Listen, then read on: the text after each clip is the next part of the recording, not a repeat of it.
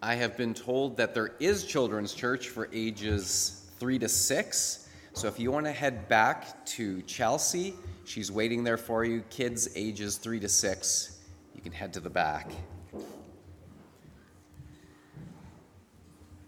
As they go, I would invite you to bow with me as we enter God's Word.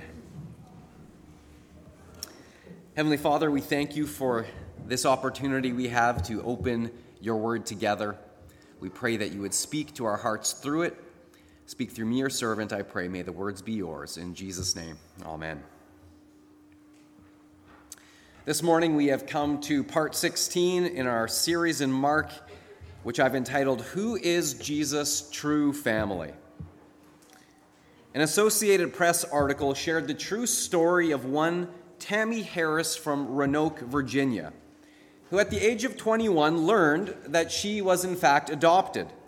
And so she decided to begin the search for her biological mother.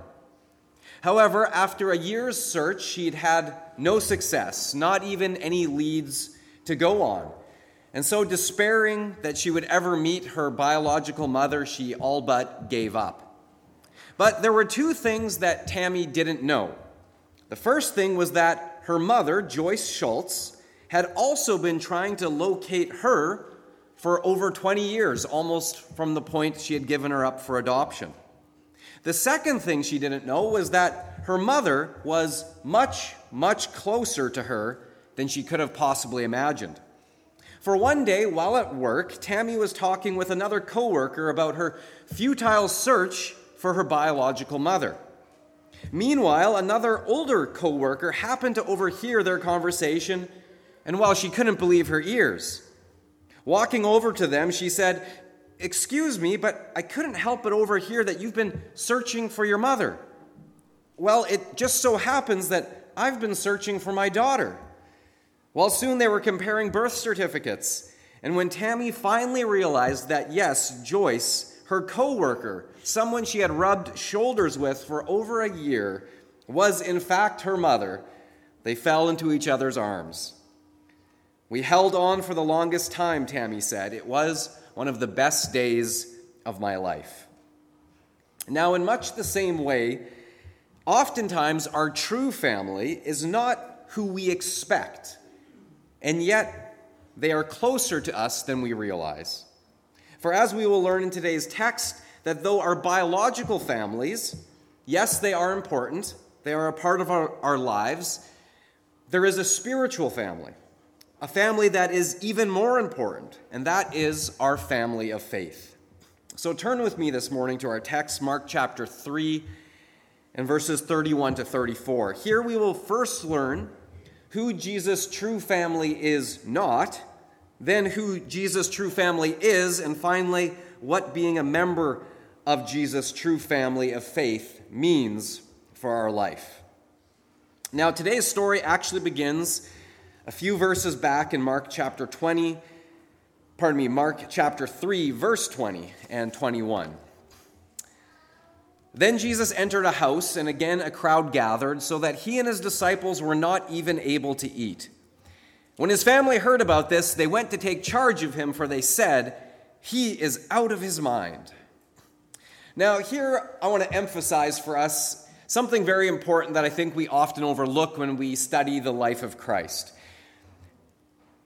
I want to emphasize the point that Jesus has his own flesh and blood biological family on earth that he rubs shoulders with just like the rest of us.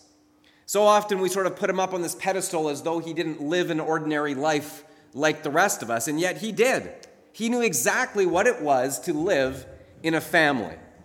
And so, this first 30 years of his life, remember, was the bulk of his time on earth. His ministry was relatively short, three and a half years approximately, but he spent 30 years of his life together with this earthly family. Now, this family included, of course, his mother, Mary, and we learn in the other Gospels that he had uh, four younger half brothers, of course James, Joseph, Simon, and Judas, also known as Jude, the short book that bears his name.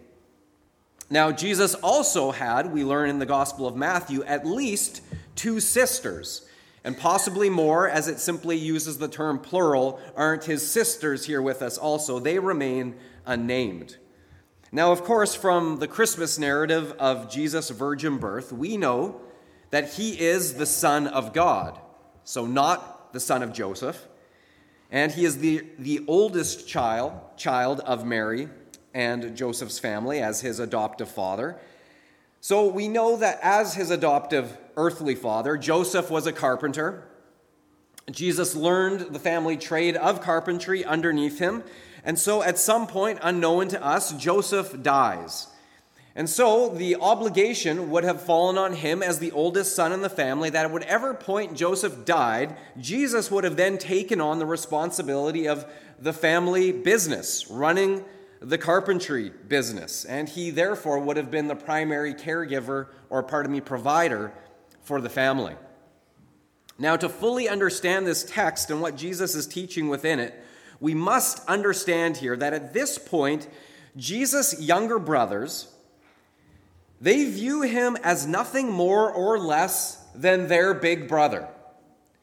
They, they view him as nothing more or less than the same brother that they have known their entire lives.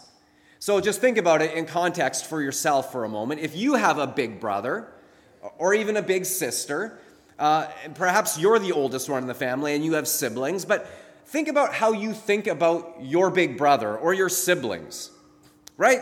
You'll, you'll have some warm feelings towards them. You, you, know, you'll have some funny stories. You may have a few axes to grind with them from over the years of bumps and bruises along the way. But overall, they're just your family. And no matter how much success or little they have in life, it'll never change the fact that you view them as your brother. And that's the way his own brothers felt about him.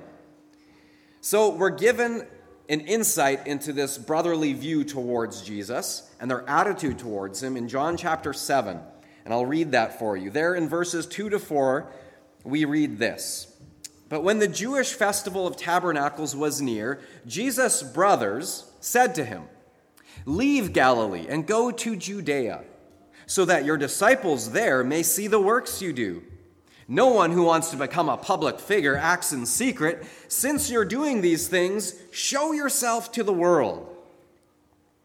Now, at first glance, these sound like really encouraging words, don't they? Like his brothers really believe in him and are like, yeah, go get him. Go show yourself to the world. However, that is not at all the case, for in the very next verse, John bluntly states, For even his own brothers did not believe in him. So, what at first glance sounds like encouragement, it was actually the sort of biting sarcasm that only brothers can really dish on another brother.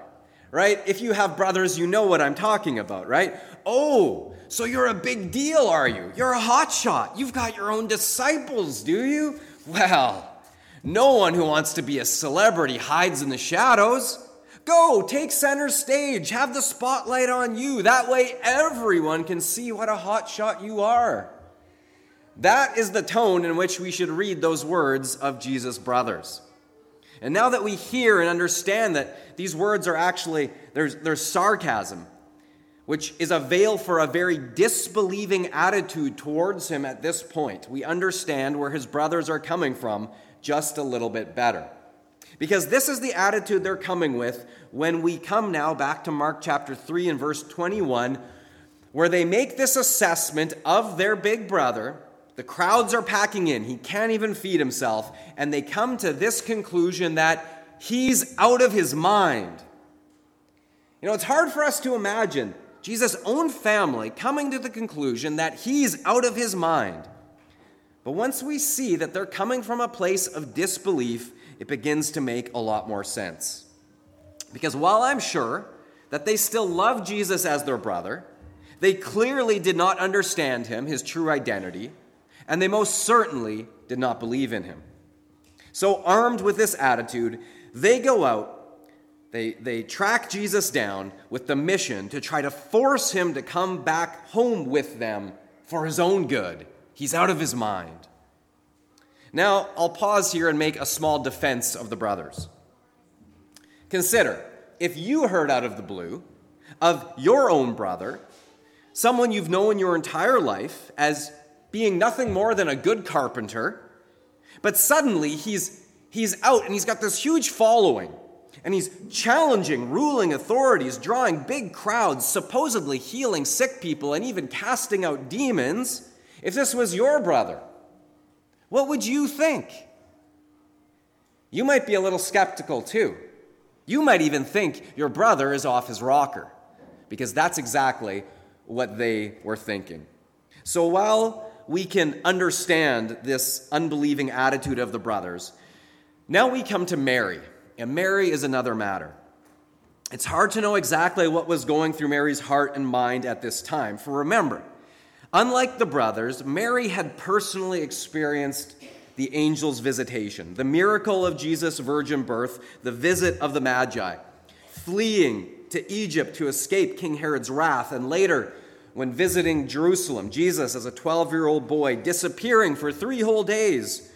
And when they finally found him, there he was in the temple, teaching the teachers who were amazed at his understanding. All of those things and more Mary had experienced. And we're told that she, she treasured these things and she pondered them in her heart, knowing full well that this, her firstborn son, was very, very different than all of her other children.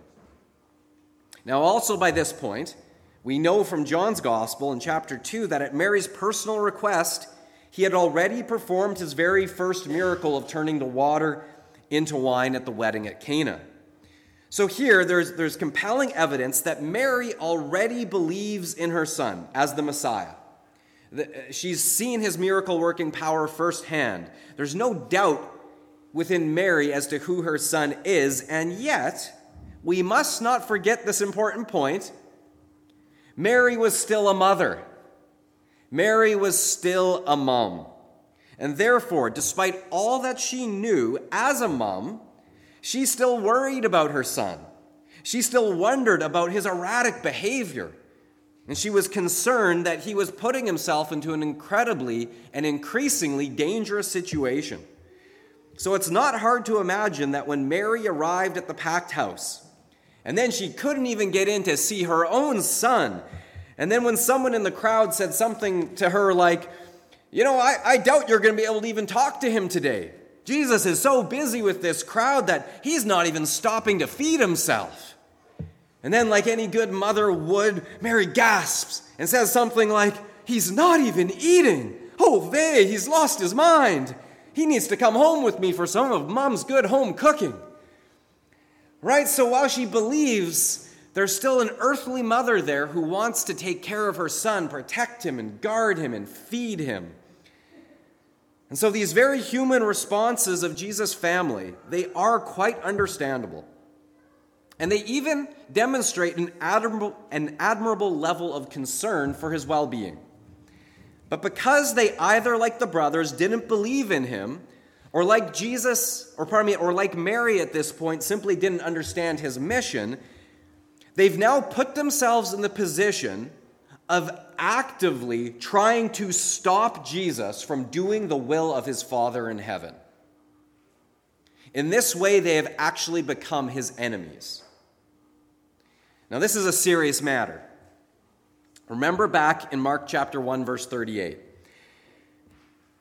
Jesus had been out praying in his, in his secret getaway for the night, and the disciples have been looking for him. And when they finally find him, they're like, Everyone's looking for you. The crowds want healing.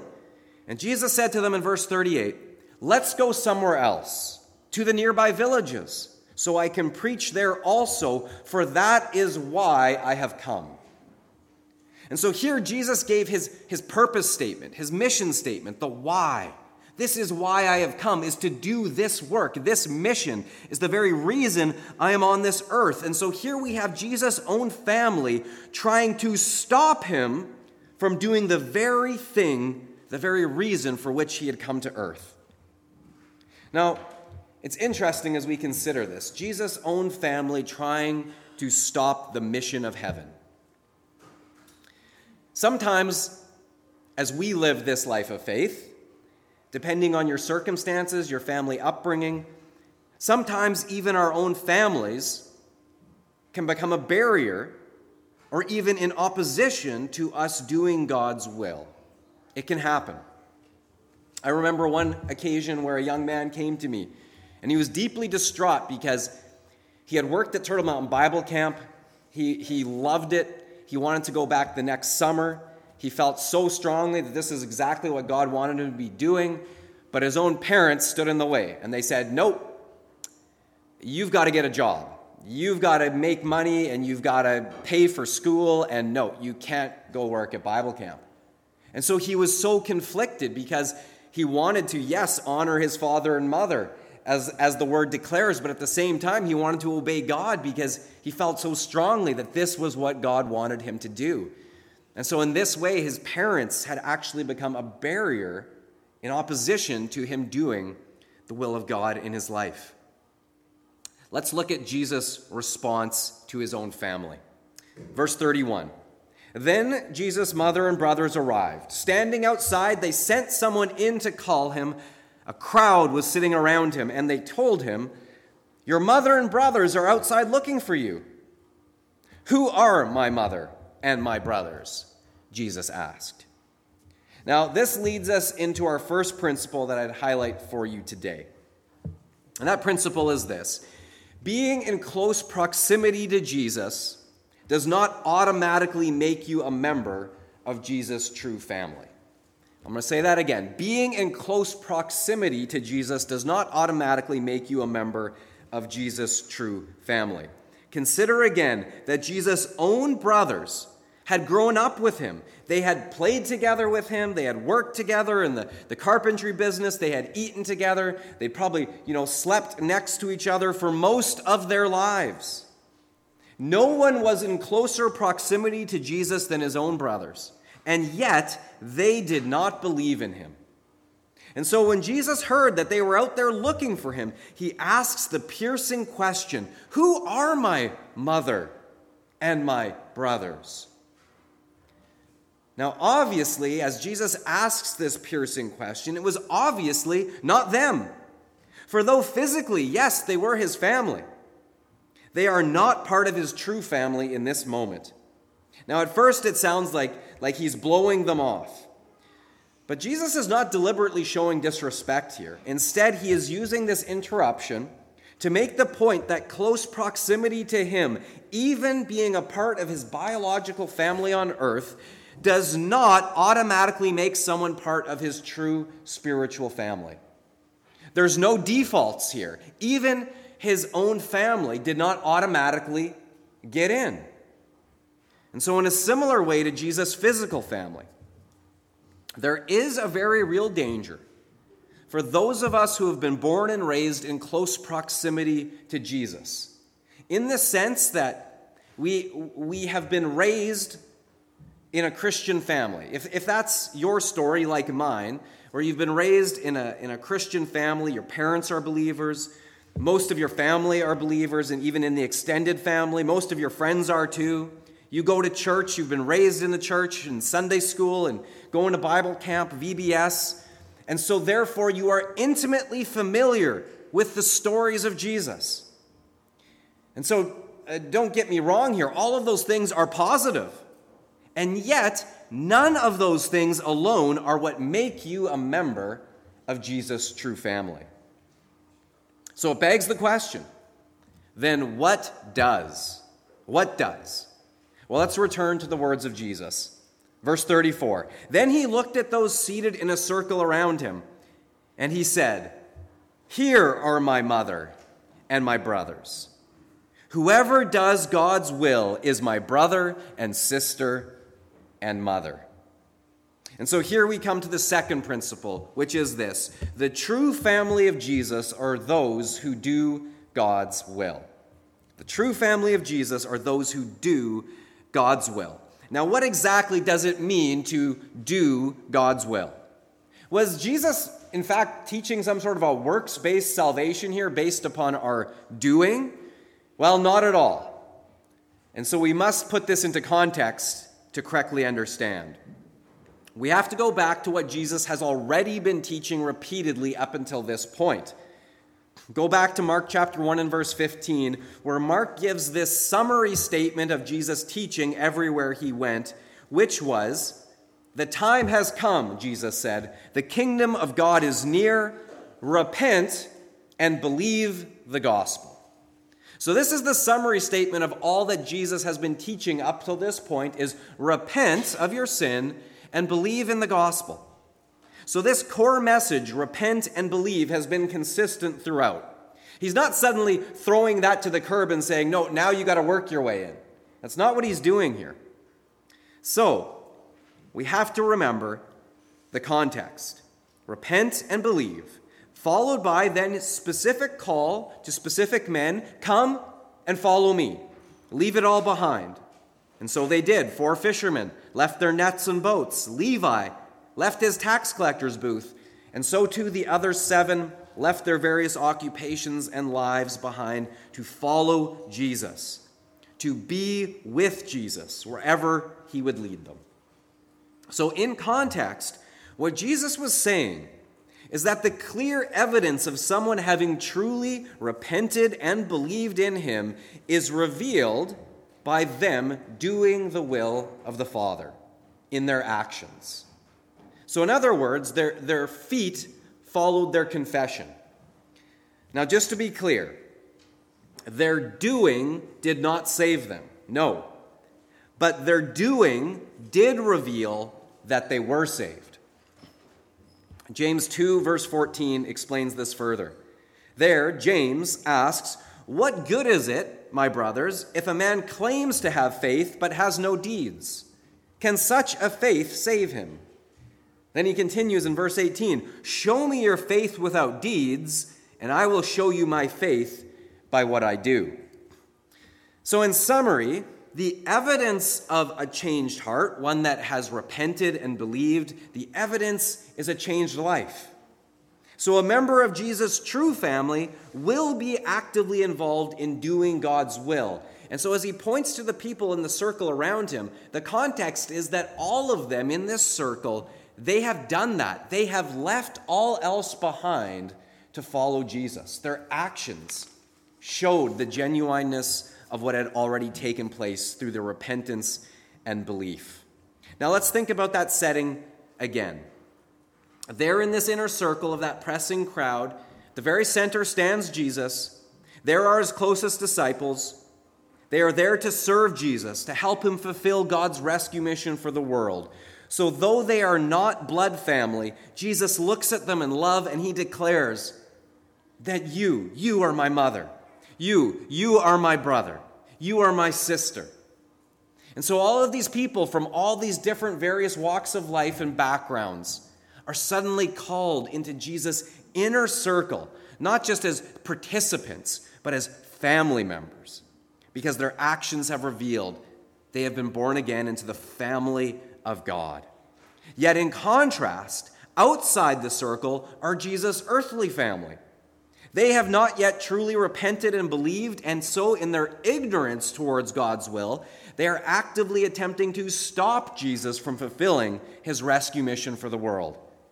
So, in both cases, it was their actions that revealed the true position of their heart, either being outside the circle or inside in Jesus' true family. Jesus taught repeatedly in a wide variety of ways that truly repenting of sin and believing in him will be borne out in our actions of following and obedience. Matthew 7, verse 24 to 27 makes that clear. Therefore, everyone who hears these words of mine and puts them into practice is like a wise man who built his house on the rock. And so, again, Jesus is clearly saying that the wise builder isn't just about listening and hearing, it's about action. Are you putting into practice what he has said? Again, it is in the action. A man named George Mueller of Bristol, England, exemplified what that sort of life can look like. For after being a wild, sinful youth in his own words, he came to faith in Christ in his early 20s. He then committed himself solemnly that he would live a life of faith and obedience to God no matter what that might cost him. Soon, Mueller and his wife sold all their earthly possessions, they founded an orphanage, and lived by faith alone, making their needs and those of the orphans known only to God in prayer. They wouldn't ask anyone else for help, they only took it to the Lord in prayer. And as a result, they often faced insurmountable problems where they didn't have food or, or didn't have, have so many things, and yet always, sometimes at the very last moment, the, the answer came, the provisions came, the obstacle was overcome. And so this built their faith in God to provide. And so their actions became more and more radical as their faith grew. An example of this comes in 1877. Mueller was on board a ship that was stalled off the coast of Newfoundland in a dense fog. The captain had been on the bridge for 24 hours when Mueller came to see him. Mueller told the captain that he had to be in Quebec by Saturday afternoon, to which the captain replied, It's impossible. The fog is too thick and it's not lifting. Very well, said Mueller, if your ship cannot take me, God will find some other way. For I have never broken an engagement in 52 years, and it won't be the first now. Let's go down to the chart room and pray together. Well, the captain just stared at Mueller like he was some escapee from a lunatic asylum, but finally he said, Fine, let's go pray. And so down they went. They prayed, and, pardon me, before they prayed, the captain said once more, Mr. Mueller, do you know how dense this fog is? To which Mueller replied, No, my eye is not on the density of the fog, but on the living God who controls every circumstance of my life, including this fog. And so then Mueller knelt down and prayed a heartfelt yet simple prayer. When he had finished, the captain was about to also pray when Mueller put his hand on his shoulder and stopped him, said, No, it's okay. First, you don't believe that he will lift the fog. And second, I believe that he already has. There's no need whatsoever to pray for it a second time. Go, open the door. And so the captain, again looking at him like he was dealing with a crazy man, walked over, opened the door, and sure enough, the fog had lifted and the sun was shining. You see, Jesus called for us to repent believe, and to follow him requires a radical commitment that requires our action. For Jesus never hesitated to call people to abandon their jobs, their homes, and even their families, to be radically obedient to his call. And just as with those first disciples, just as with George Mueller, it looks risky to leave everything behind. It looks risky to live life in this way. And yes, people will sometimes look at you as though you've escaped from an asylum. Sometimes that may even be people in your own family who say, He's out of his mind. And yet, when we know our Father, and when we believe our Father, and we walk in that faith, it makes all the difference. Mark 10, verses 28 to 30, we read, then Peter spoke up. We have left everything to follow you, Lord. Truly I tell you, Jesus replied, no one who has left home or brothers or sisters or mother or father or children or fields for me and the gospel will fail to receive a hundred times as much in this present age homes, brothers, sisters, mothers, children, and fields, along with persecutions, and in the age to come, eternal life. So, in summary, Jesus promises that the risk of leaving everything, no matter what that is, the risk of leaving it behind to follow him is more than outweighed by the rewards, both in this life and, most importantly, in the eternal life yet to come. And one of those very real and practical rewards that we have in this life is the blessing that we have already received right here and right now in this family of faith, in this church body. This is a part of the living fulfillment of what Jesus said that you will receive a hundredfold whatever family you left behind, because this, this is a spiritual family. And so in this family, there are multiple mothers and fathers, brothers and sisters, grandpas and grandmas, grandchildren, all around us. This is a part of the reward that the Lord talked about. For even, listen, even if in this life you are an earthly orphan, when we are born again and adopted into Jesus' true family, we become each other's brothers and sisters, mothers and fathers in the faith. And by God's will, his true family is not yet finished growing. So that means we, as Jesus' family, we have the opportunity and the privilege to continue to do the will of God our Father by serving Jesus in this time, in this place, in this town, in this nation, by serving each other, both in this spiritual family and in the world around us. Let's pray. Lord Jesus, what a privilege to be counted in your family. That you are not even ashamed to call us brothers and sisters in the faith for we are born again into the family of God our Father. What a privilege to be called children of God. And that is what we are. For you have done it. You have made it possible for us, Lord. And so I, I pray, Father, that in this life, though often we deal with the heartache that comes with differences in our earthly families, we pray, Lord, that you would more than replace that, more than reward that through the blessings we receive by being a part of your spiritual family. And that we recognize that those around us in this family of faith, Lord, though sometimes we, we even like family have differences and have disagreements, and yet it is here, Lord, in our shared faith in you, our Father, that we recognize that we have this true family. For this family is not just for this life, but no, we will be together in the next life, in the kingdom to come, when we will be before you forever. And so we pray, Lord, that this great truth, that we are a part of your family, being built up through the generations and all those who have gone before us, that, it's, that it spans beyond even our imagination of how large it is growing, and yet it is not finished growing. And we thank you that according to your mercy and your will, it is still growing even today and even here in our midst. And so we pray, Lord, continue to grow your family. May it expand as you will, Lord, and that you would add to this fellowship and to this family those who are being saved as you will. In Jesus' name, amen.